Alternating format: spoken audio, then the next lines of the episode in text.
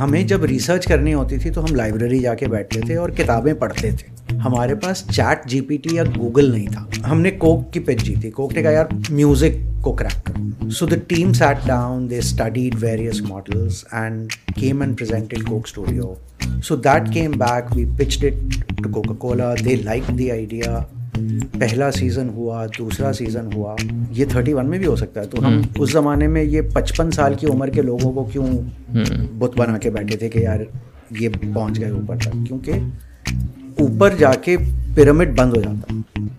So there are only so many places ٹھیک۔ ہے ان کی کون سی سوشل اسکلس ہیں؟ یہ کمپیوٹر کے باہر تو نکلتے نہیں ہیں بھائی۔